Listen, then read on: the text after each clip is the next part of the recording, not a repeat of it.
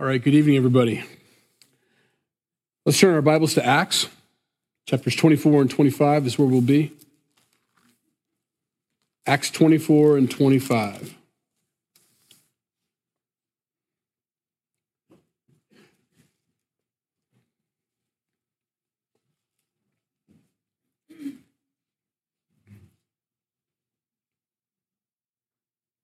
Lord, we thank you for tonight, all the teachers that have prepared their lessons for the kids and uh, for the meal of your word that you prepared for us tonight in this side. And we pray that it would nourish us, that we would take it all in, um, that we wouldn't reject any of it. We'd accept everything you have for us so that we can be healthy, strong, and uh, prepared. I pray that you'd speak by your Holy Spirit to the kids and their classes and their time with you and your word and also with us and uh, that we'd be closer to you by the end of the night, as Aaron's already prayed, and I know the classes have already prayed as well. That your Holy Spirit would just be our teacher tonight. In Jesus' name, amen. Paul's kind of living it up. That's where we left him last week. Living it up as much as you can live it up in prison, I guess, but he's he's doing all right. It's not some of the places he's been in the past. We left him in Herod's Praetorium, which is Herod's headquarters, which may have some sort of jail or temporary restrain, you know, a place to restrain people or whatever. But more than likely, he's just, uh, from what we can understand from the text tonight, he's got liberty. Which means he can walk around, he can go shop, he can do it, you know, provide for himself, but also his friends can provide for him as well. He's not, access isn't denied for him. And so Paul has uh, found himself on a very similar path to what Jesus found himself on. Eh, maybe not so nice as um, Jesus didn't have it as, as nice as he as Paul does here, but similarly, Paul is being brought before the religious rulers in Jerusalem. Now he's going to also be brought before the worldly rulers um, in Rome. This is what we switch to tonight. And so he's following that same path. And just like Jesus was told time and time again this is what's going to happen, or at least he tried to explain it to his disciples this is what was going to happen. And of course, Peter stood up and said, Not so, Lord, you're not going to die on the cross. He says, Get behind me, Satan. This is my path. This is what I'm supposed to be doing. You're trying to block me from this important uh, calling. Paul, uh, similar, he, he resisted all those pleas and continued on and has found himself now sitting at a different, a bunch of religious rulers. The first group uh, they wanted to just use mob rule, and that's where he got sort of rescued from. Um, Lysias, the commander of the Roman, uh, you know, uh, entourage there in Jerusalem, pulled Paul out of this mob that was trying to beat him senseless, and tried to make sense of the whole thing. And realizing that Paul was a Roman citizen, withdrew himself. Says, "I, I can't just beat this guy to find a, get a confession." Um, I've got to I've got to do something different. I've got to do this legally because he's a Roman citizen. Anybody else? Eh. But Roman citizens need to be treated differently. And so Paul has placed himself under that. Paul knows Roman law. He understands the situation. And I, everybody in this story is underestimating him. Everybody is underestimating Paul. Paul must not be must not have a commanding presence about him until he opens his mouth. That seems to be the case. Even the Corinthians kind of forgot how strong Paul was until he wrote them the letters. And then they realized, ooh, I forgot how smart Paul was, you know. Um, Paul's pretty smart. He's, he knows his stuff. And he's going to use it. He's going to use it. Paul has three things to his advantage. He has his intelligence, the brain that God's given him, and God chose him for this purpose. Um, God picks us all for different reasons and uses us for different, capa- different capacities, different tools for different jobs. Paul was needed for this purpose right here. So he, he doesn't flub when brought in front of dignitaries. He doesn't, um, you know, get his foot stuck in his mouth. Um, he runs circles around people when it comes to these things, and he's the right guy for the job. So he's got his brains. He's also got the truth on his side um, which sometimes doesn't always work out, but nevertheless, he can stand with confidence because he knows he's right. That's important. Um, he knows his stuff, He knows his doctrine. He understands Christ. He understands salvation. He understands what's legal, what's not legal, and he's right. He's right to do so. He's got his innocence. Um, and those are the things. Those are the three things. He's got his brains, his, um, his knowledge of, the, of the law, but then also he's got truth and he's got his innocence. And so he's resting on those things. It's going to work out pretty good until it doesn't, until it doesn't work out. Um, it's important to have those things in your life, is what I'm getting at before we get started here.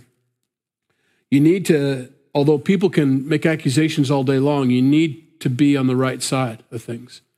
Um, that is the only way the world should be able to convict a Christian is through um, through lying, um, through accusations only.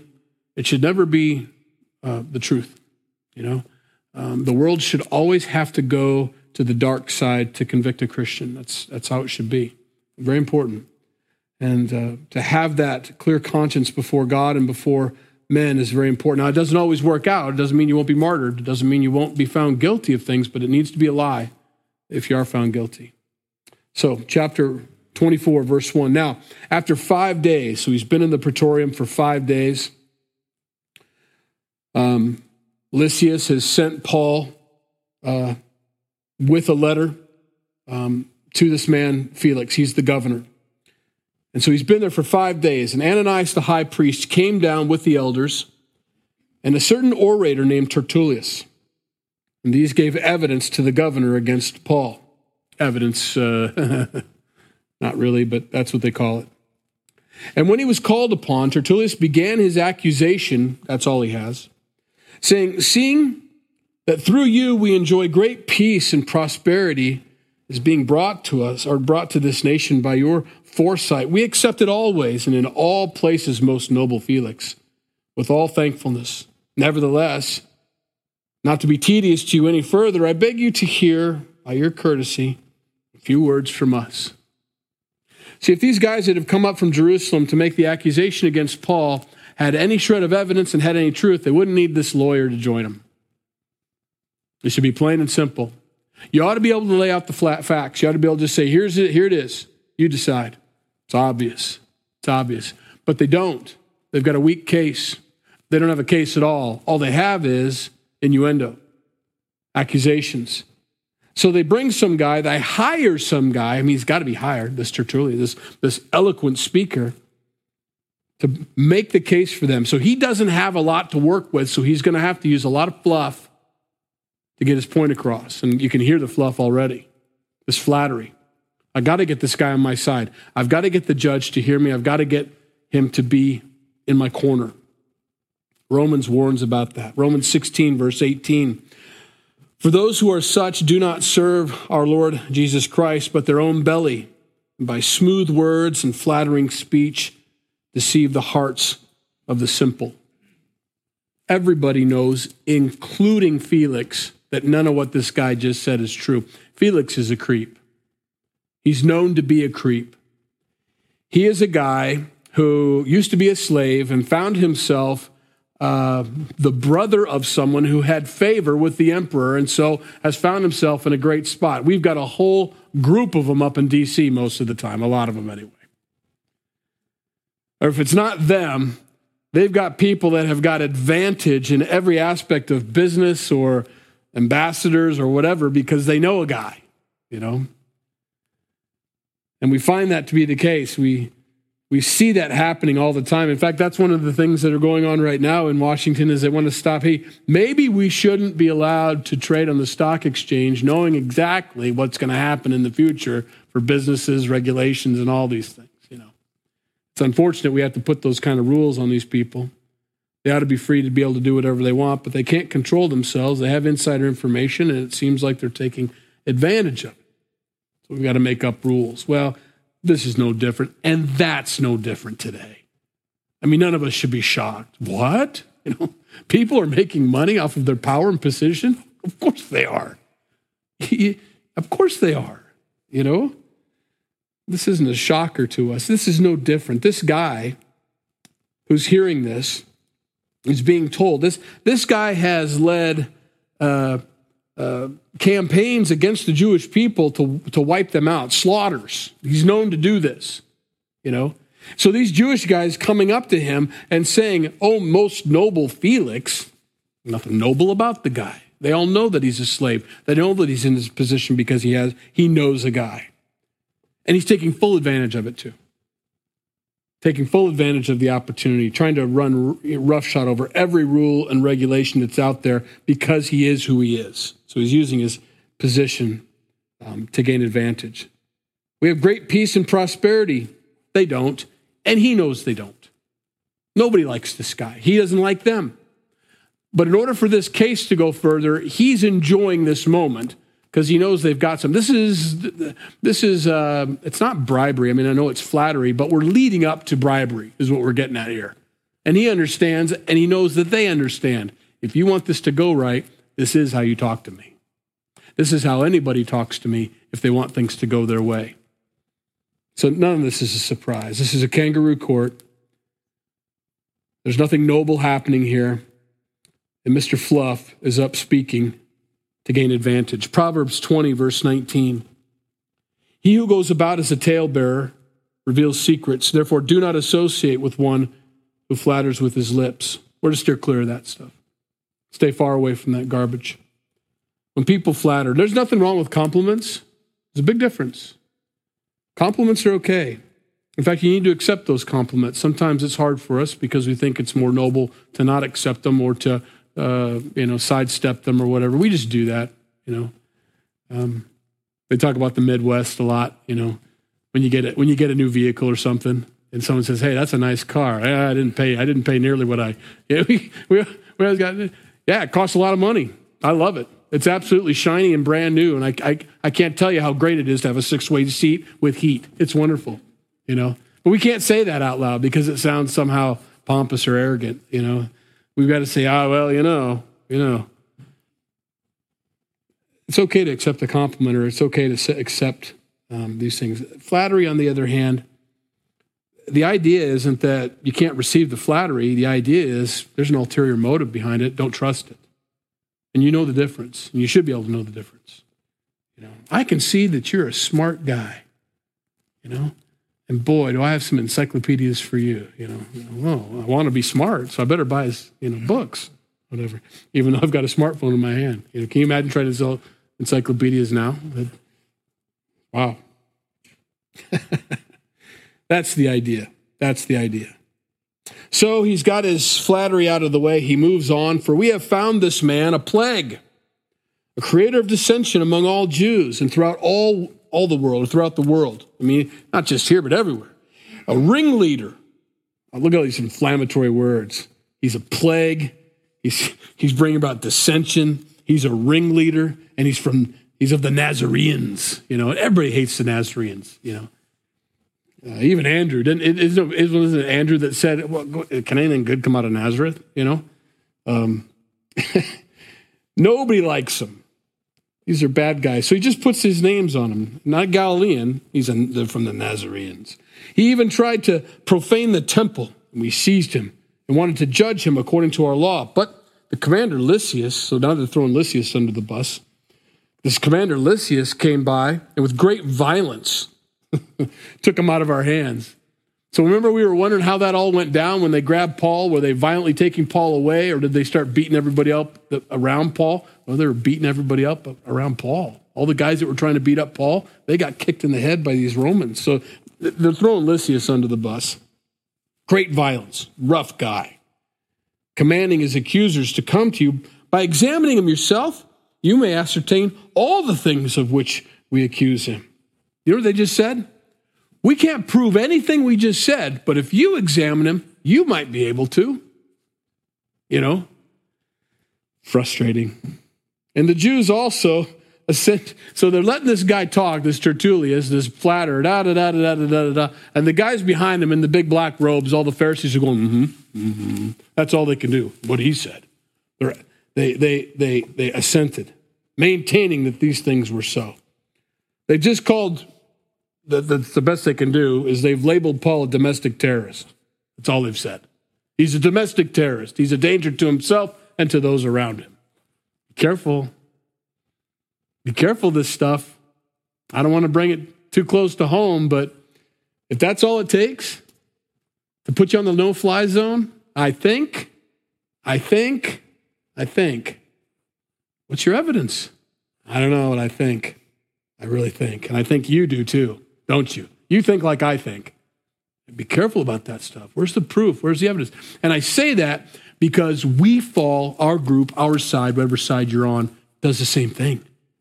We've really got to be careful about that. We think, we think, and we expect, and I don't know, but I think I just, I've already, my court of my mind, they're guilty, is already. I understand the tendency to do that, but it's a double edged sword. It comes back because if that's all it takes for us to convict them, that's all it takes for them to convict us. We've got to have evidence. We've got to have the rule of law. That's what makes this so amazing. I know it's not about Roman law, and I know it's not about the Roman civilization right now, but it's hard not to see how uh, following laws and not people's opinions, how important that is, how fundamental that is to follow these laws and to have these set up this way. It's so important because it's going to work. Paul's going to work this. The reason they couldn't beat Paul to find out what was wrong with him, in other words, they're going to beat a confession out of him, is because he's under Roman law. And they know that Roman law says you die if you do that. Well, I don't want to do that. That's what's keeping perversion of justice from taking place right now. It's a wonderful thing. But they say, why don't you examine yourself and you'll find out that all these things are true. And all the Jewish guys behind him are saying, yeah, yeah, yeah. Yeah, do that. Then Paul, after the governor had nodded to him to speak, answered, It's your turn. Inasmuch as I know that you have been for many years a judge of this nation, I do the more cheerfully answer for myself. No flattery, just a fact. I know you've been a judge for a long time. I'm glad to answer for myself. I do the more cheerfully answer for myself because you may ascertain that it is no more than 12 days since I went up to Jerusalem to worship. And what's the point of that? Well, because everybody that saw me do everything they said I did is still up there. Go get them. Where are the accusers? Where's the eyewitnesses? All I need are two. All these guys need are two witnesses saying, We saw Paul profane the temple. We saw Paul being a domestic terrorist and starting an insurrection against Rome. That's all they need are two people, and they don't even bring them. And that's why he says that. It's been 12 days. They're still up there. He's going to say that here in a little bit. Since I went up to Jerusalem to worship, and they neither found me in the temple disputing with anyone, nor inciting the crowd, either in the synagogues or in the city, nor can they prove the things of which they now accuse me. They can't prove any of it. So you are stuck, Felix, with what we've got here is their word versus my word. It's a he, she. He said, she said. Or he said, he said, actually, but you know, you get the point. And so Felix is stuck, and he knows he is. He's under rules and regulations. I can't just do what I want to do here. And by rights, he knows. Now, what's interesting to me is they do pervert justice a little bit in the sense that they hold him. So I don't know what Roman law was back then, but they hold him. They're going to hold him for two years with these accusations. They're going to hold him there until he asks for, uh, until he appeals to Caesar. Two years they're able to hold this guy without. And so you can see where we've improved upon those laws. We need to have a you need to have a, a not a swift trial, but it needs to happen quickly. You know, it needs to be soon. You can't just keep people indefinitely. You know, um, they're going to keep Paul for two years. Now, maybe that's just the courts are backed up and it's going to take that long to get to Caesar. I don't know. Um, and nevertheless, that's where we find that these guys can't prove anything. But I can. But this I confess to you that according to the way. Now, you guys called it uh, what he said. Um, you said it was a sect, a ringleader of the sect of the Nazarenes. I call it the way, which they call a sect. So I worship the God of my fathers, believing all things which are written in the law and the prophets. I have hope in God, which they themselves also accept, that there will be a resurrection of the dead, both of the just and the unjust. This being so, I myself always strive to have a, con- a conscience without offense towards God and men. So now he's appealing to the, appealing to the Jewish side. Look, we agree on almost everything except Jesus Christ. That's it. We all agree in the law. I've said nothing about the law. We all agree in the prophets. I've said nothing against the prophets. The only thing that I've done is I've continued on with the truth, accepting the Messiah that God has sent. They haven't. And so, what, what Paul is doing out loud is saying, You're the ones who are guilty. You're the ones that are not following God's law. You're the ones that haven't accepted the Messiah. And so he's trying to point that out to him. We, the, the problem here is the resurrection. Paul always gets to the resurrection, and that's where people tune him out. You know, every time he teaches, he talks about the resurrection of the dead, everybody goes, they flip a switch. No, no, no, no, no. That is the hardest part and the most important part of the gospel. Without the resurrection, we have no salvation. That's the point. That's why it's so difficult for people. That is the crossroads. Everybody, when they come to the resurrection of Jesus Christ, that the Lamb of God that took away the sin of the world was an accepted sacrifice because sin couldn't hold him. That means he was perfect without fault or blemish and rose from the dead because death couldn't hold him. Death can only hold sinners. He rose from the dead, proving that he was a perfect, spotless lamb, acceptable by God. And the sacrifice was accepted for the sins of the world. That's the importance of the resurrection. He got up. Now, Paul also makes a mention here that helps us in other areas of our doctrine. I know it's a heavy subject for a Wednesday night. You guys are like, oh man. Well, hold on. This is important. There's a resurrection of the just and the unjust. There is a time when everyone stands before God. Now, for us as believers, it's before the bema seat of Christ. For the unbeliever, it's before the great white throne judgment. There is no annihilation, there is no soul sleep. There's a resurrection of the just and the unjust, both, Paul says, teaching that right here. We have no excuse. He's just taught them this. He's taught us that tonight. And to know that about our salvation and about our walk with the Lord. Verse 17. Now, after many years, I came to bring alms and offerings to my nation. Now, he picked up on that, uh, this Felix guy. You got money? He's not he, he likes Roman law. He has to follow Roman law, but he's got some. He's gonna. He's his his wheels are spinning now. How do I get a bribe from this guy? Now, after many years, I came to bring alms and offerings to my nation, in the midst of which some Jews from Asia found me purified in the temple, neither with a mob nor with a tumult. I wasn't doing anything. I was just, I was purified. I was doing exactly what I'm supposed to do by the law. They ought to have been here. That's the group he's talking about. It's only been 12 days since I've been up there. The people that found me in the temple, purified, doing my thing, where are they? Where are these people? Where are my accusers? They ought to have been here before you to object if they had anything against me, or else let those who are here themselves say if they found any wrongdoing in me while I stood before the council, unless it is for this one statement which I cried out standing among them concerning the resurrection of the dead. I am being judged by you this day. That's the only thing I said that might have been controversial. It's the only thing I've done. He just said, Tertullius and all you Jewish guys nodding your head behind him, this is your opportunity. Get on the record and testify against me as a witness. Nobody steps forward. All these guys that have been brought from Jerusalem to make their case against Paul say, Yeah, I'd rather not go on the record here. That'd make me a liar, and boy, would I be in big trouble with Rome if I was found out to not be truthful, if I perjure myself right now.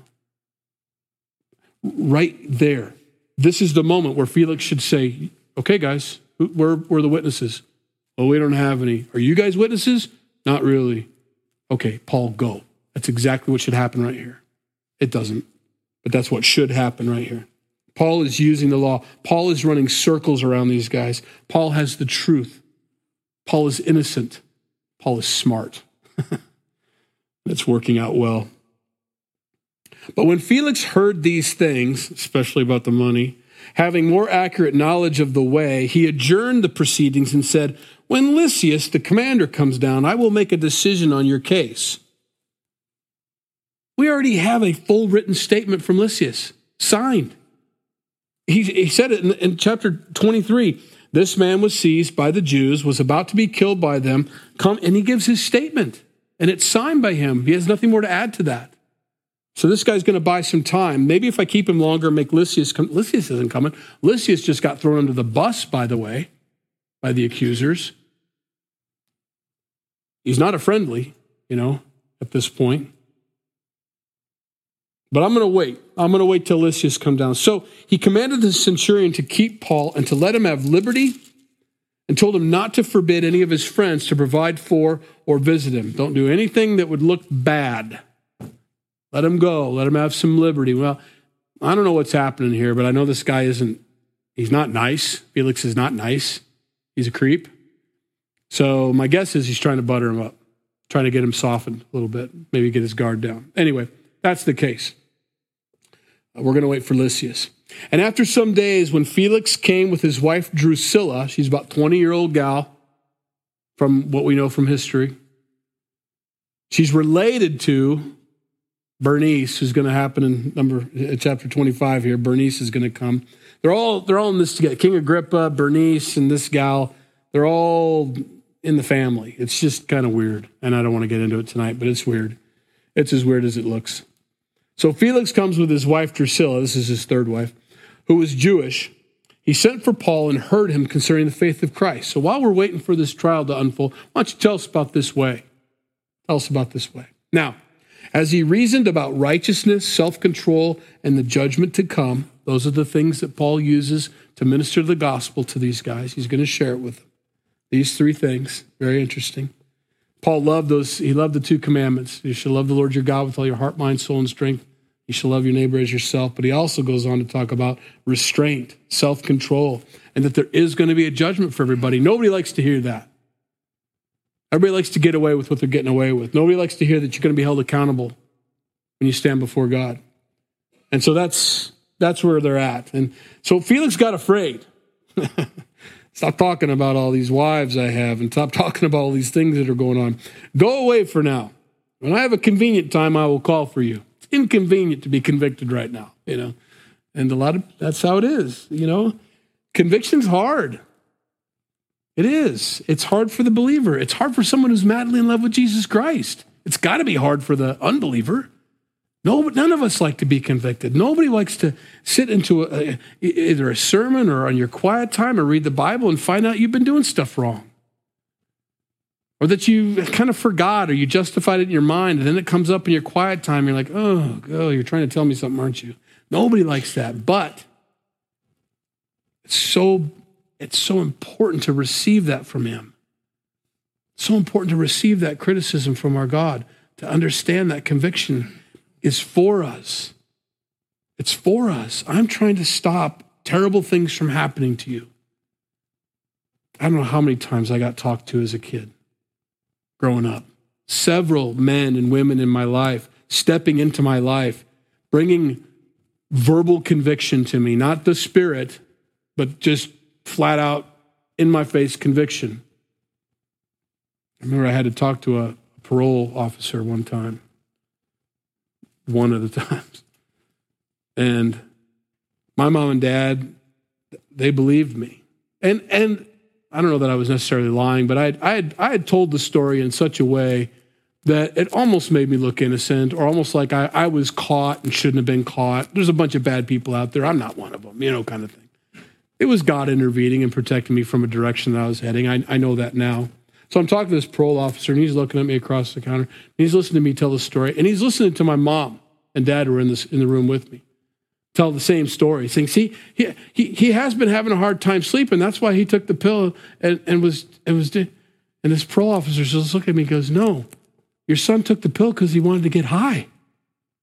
Well, I don't think my mom was just dumbfounded. I'm looking, I'm going, "Shut up, dude!" You know, intervention, conviction coming right at me saying, No, you know, I know you.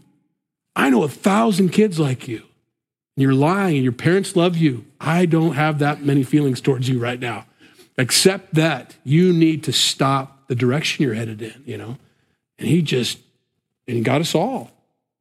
Convicted all of us right there at, at the room. I remember that moment, uh, and many others, by the way. But I remember that moment Conviction is so important to receive and to take, you know. Um, trust it. Trust the Lord when He steps in to do these things for you. So, Felix doesn't want to hear it.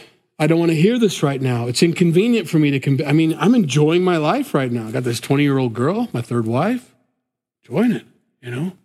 I'm at the top of my game. I'm the governor. I got you groveling before me, Paul. You know, I don't want to hear this right now. Meanwhile, this is the important part. He also hoped that money would be given him by Paul, that he might release him. Therefore, he sent for him more often and conversed with him, giving him lots of opportunities, you know, to get put something in my hand, you know, put something in Felix's hand. After two years, Porcius Festus succeeded Felix, and Felix uh, uh, uh, succeeded Felix, and Felix, wanting to do the Jews a favor, left Paul bound. So after two years, he loses his position to this new guy Festus, but he says, "Oh, I want to do the I want to do the Jews a favor because now I'm going to be in the I'm going to be in the secular world now, or I'm going to be in the uh, the private world now. I'm going to need their help, you know, getting a job or whatever. So, uh, yeah, if, hey, if you guys want him still in jail, we'll leave him there. So he does. So he does. Um, for this guy, Felix, uh, 2 Corinthians chapter 2, verses 15 through 17. For we are to God the fragrance of Christ among those who are being saved, and among those who are perishing, to the one we are an aroma of death leading to death, and to the other the aroma of life leading to life. And who is sufficient for these things? For we are not, as so many, peddling the word of God, but as of sincerity but as from God, we speak in the sight of God in Christ.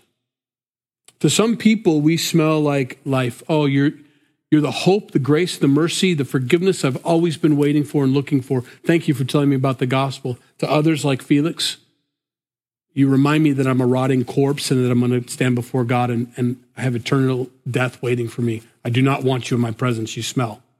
You smell like my death, is the idea.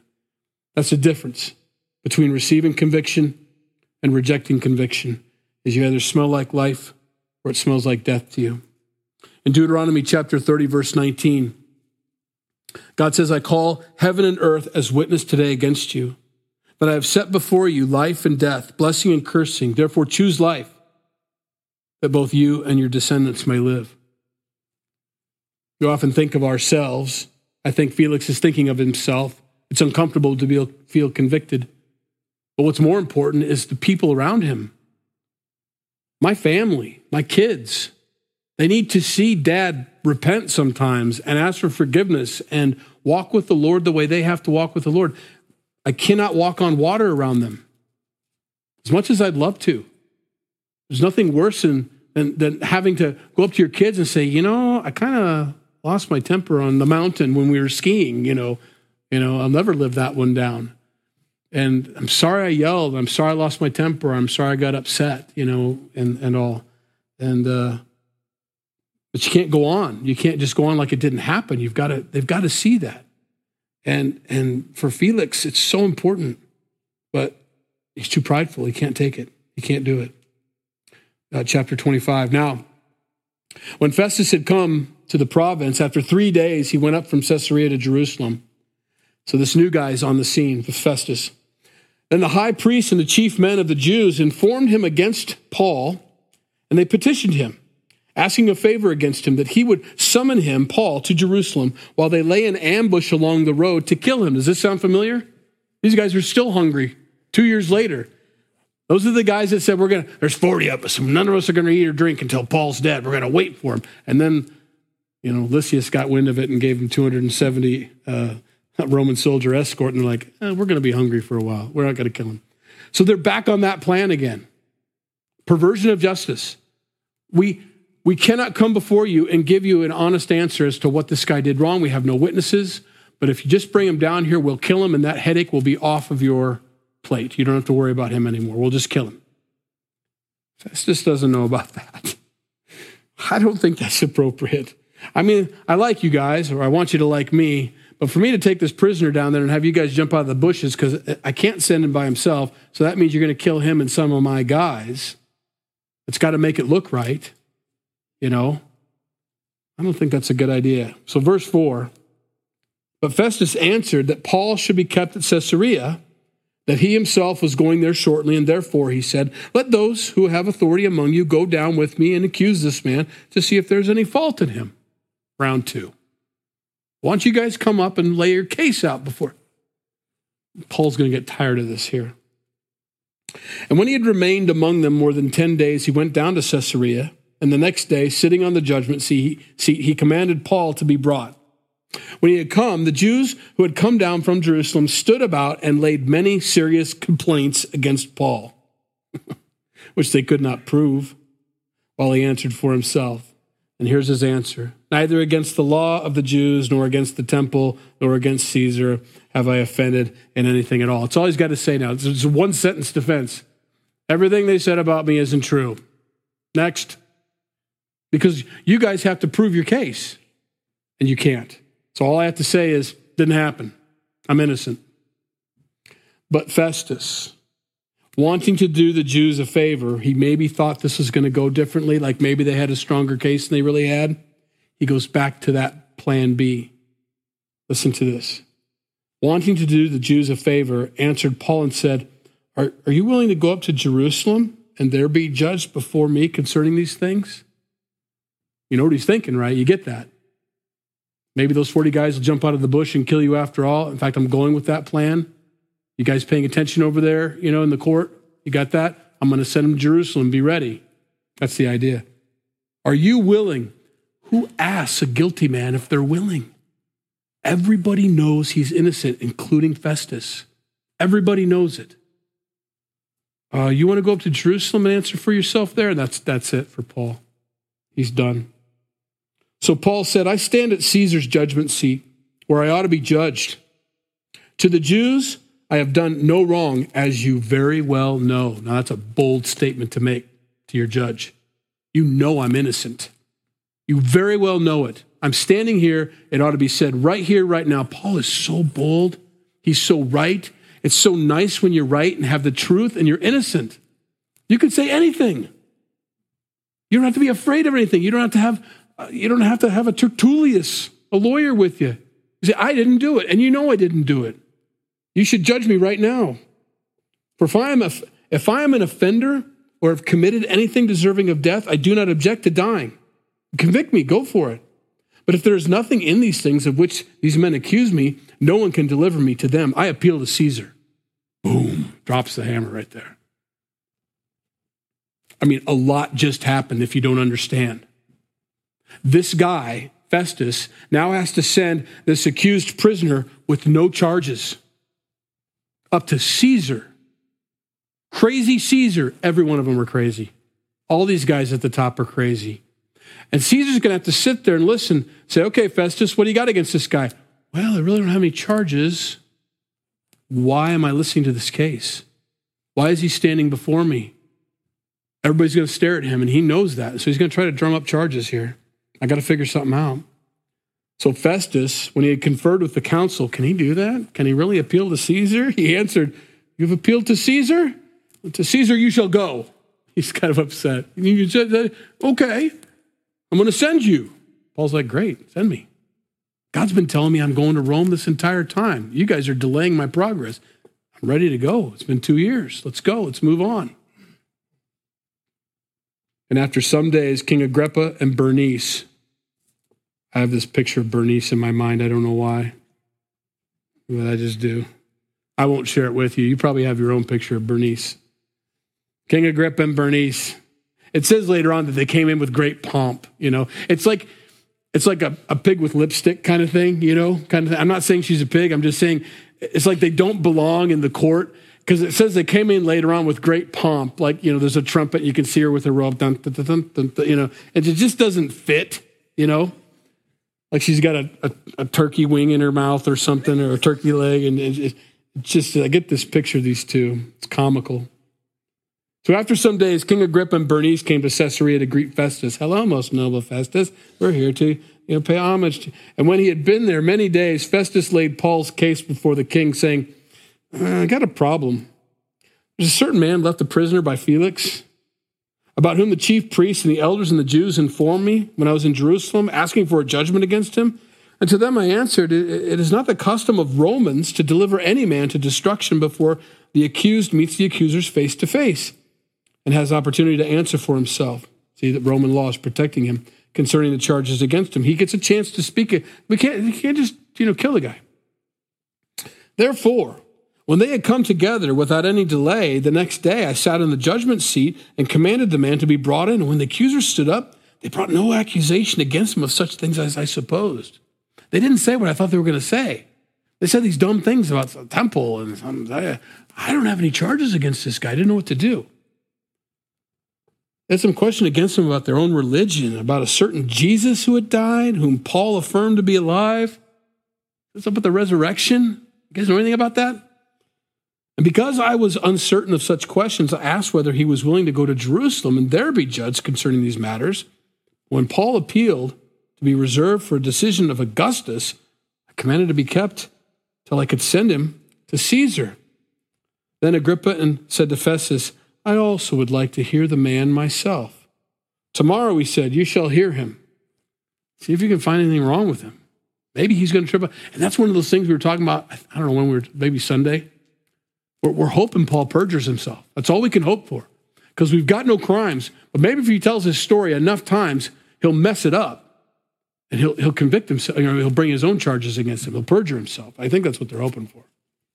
So the next day, when Agrippa and Bernice had come with great pomp and had entered the auditorium with the commanders and the prominent men of the city at Festus, at, uh, at Festus' command, Paul was brought in. And Festus said, King Agrippa and all the men who are here present with us, you see this man about whom the whole assembly of the Jews petitioned me, both at Jerusalem and here, crying out that he was not fit to live any longer.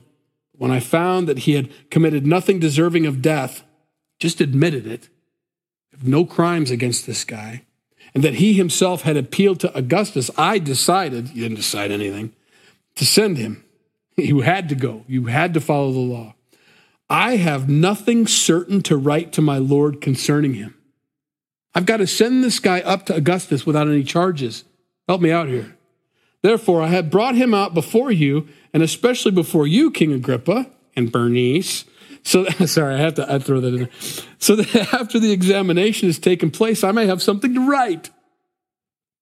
This is the most ridiculous thing we've ever read, isn't it? Paul's got to be sitting there going, How many times I got to tell this story? One more time, maybe we'll get you. And they're even telling it in front of him.